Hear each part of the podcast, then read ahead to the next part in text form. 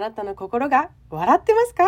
はじけるさんこと吉野です。今日は苦手な人の前でも自分らしくいられないか、はじける関係、沈む関係です。はい、今日も私の経験からの比較パターンを用意してワンポイントアドバイスをお届けしますよ。じゃじゃん。はじける関係ポイントを活用すると誰といても自分らしくいられるコツを手にしていけるです。じゃじゃん。知らず知らず沈む関係のポイントを発動させたままだと、あの人の前ではあんな自分、この人の前ではこんな自分と無意識のうちに自分の殻に閉じこもり続けてしまうかもしれません。さあ皆さんは、あの人といたい、あの人がいるなら行く、あの人となら心を解放していられる、よく笑ってるなど思い当たる人はいますか？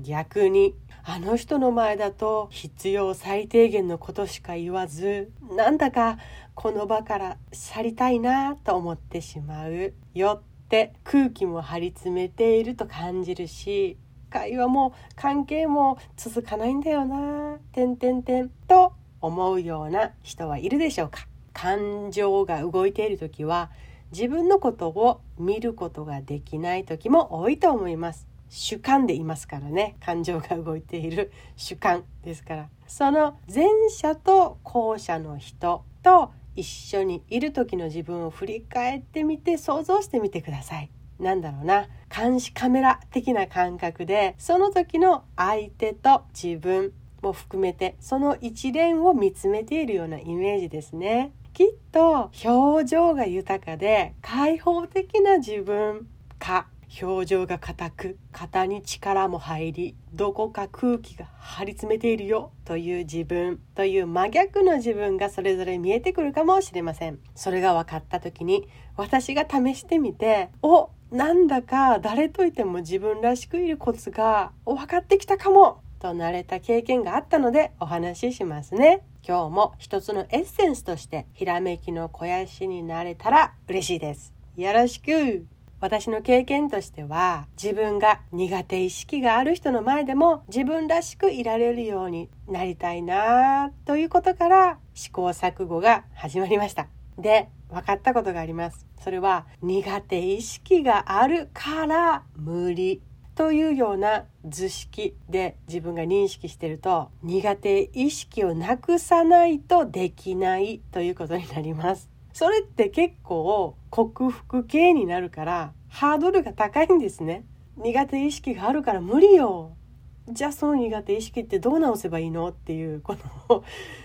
もう ど, ど, どうしたらいいのかわからない、結構難しいと思ったんですよ。そこで考えたのが、自分らしくいられているなって思う人の前でいられている自分、その真似をしてみるということでした。あの人の前では自分らしくいられるのになというものがすでにもうある人はすごくチャンスです。これはすごくチャンスだと思います。なぜかというと、自分らしくいられていることがもうすでにできているという事実があるからです。それを増やしていけばいいんだって私は気づいたんですね。例えば私の場合だったら、心を開いているから素直で自然な笑顔が出るとか、会話もリアクションも自然にできるとか、沈黙があったってその時間さえ何も気にせず心が満たされているからね、楽しい、自分らしいなという風にいられるんですねとかあります。そこから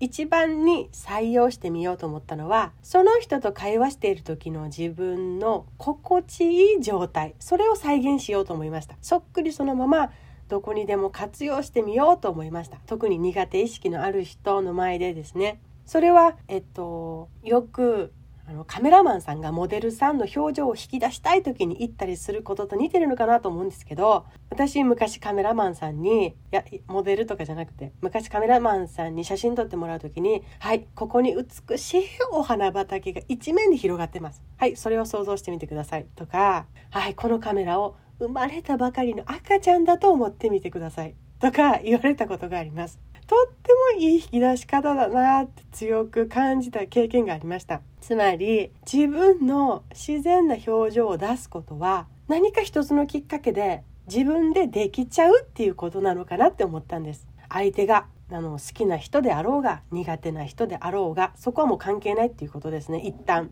でそこを活用してこの人といる時の自分ってすごく自分らしいというのがあれば、さっき言いましたチャンスですね。その時の自分の心の状態を違う場面でも再現していくという作戦です。この感覚をなじませていけると、あの人が苦手だから無理ということとは無関係にポッと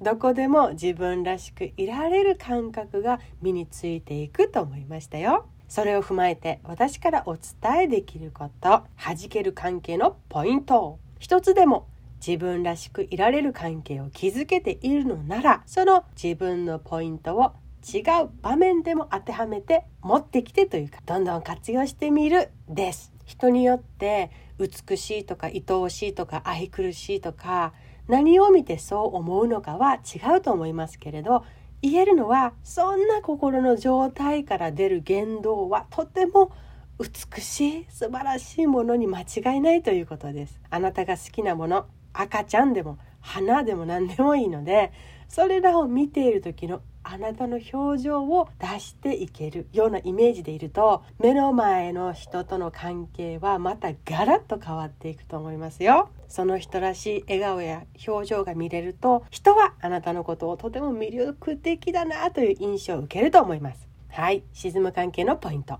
あ、この人無理と思うきっかけがあったとして、で次会う時ももうすでに無理無理シャッターを下ろしている状態です。会わなければならない関係ならなおさら、無理無理シャッターはどんどん関係を険悪なものにしてしまいかねません。何か試行錯誤してみたいなと思ったら、話の中身は理解しつつも自分の愛おしいものを想像して、自分の心が潤いで満たされている表情でいる感じでいてみてください。相手の反応も時を経て変わっていくと思います。これは相手がどうか、相手がどうこうというよりも、自分がどうありたいかということに意識することにもつながりますからね。何より自分の財産となっていくと思いますよ。まとめ、どんな人の前でも自分らしくいたいと思った時、その人の前では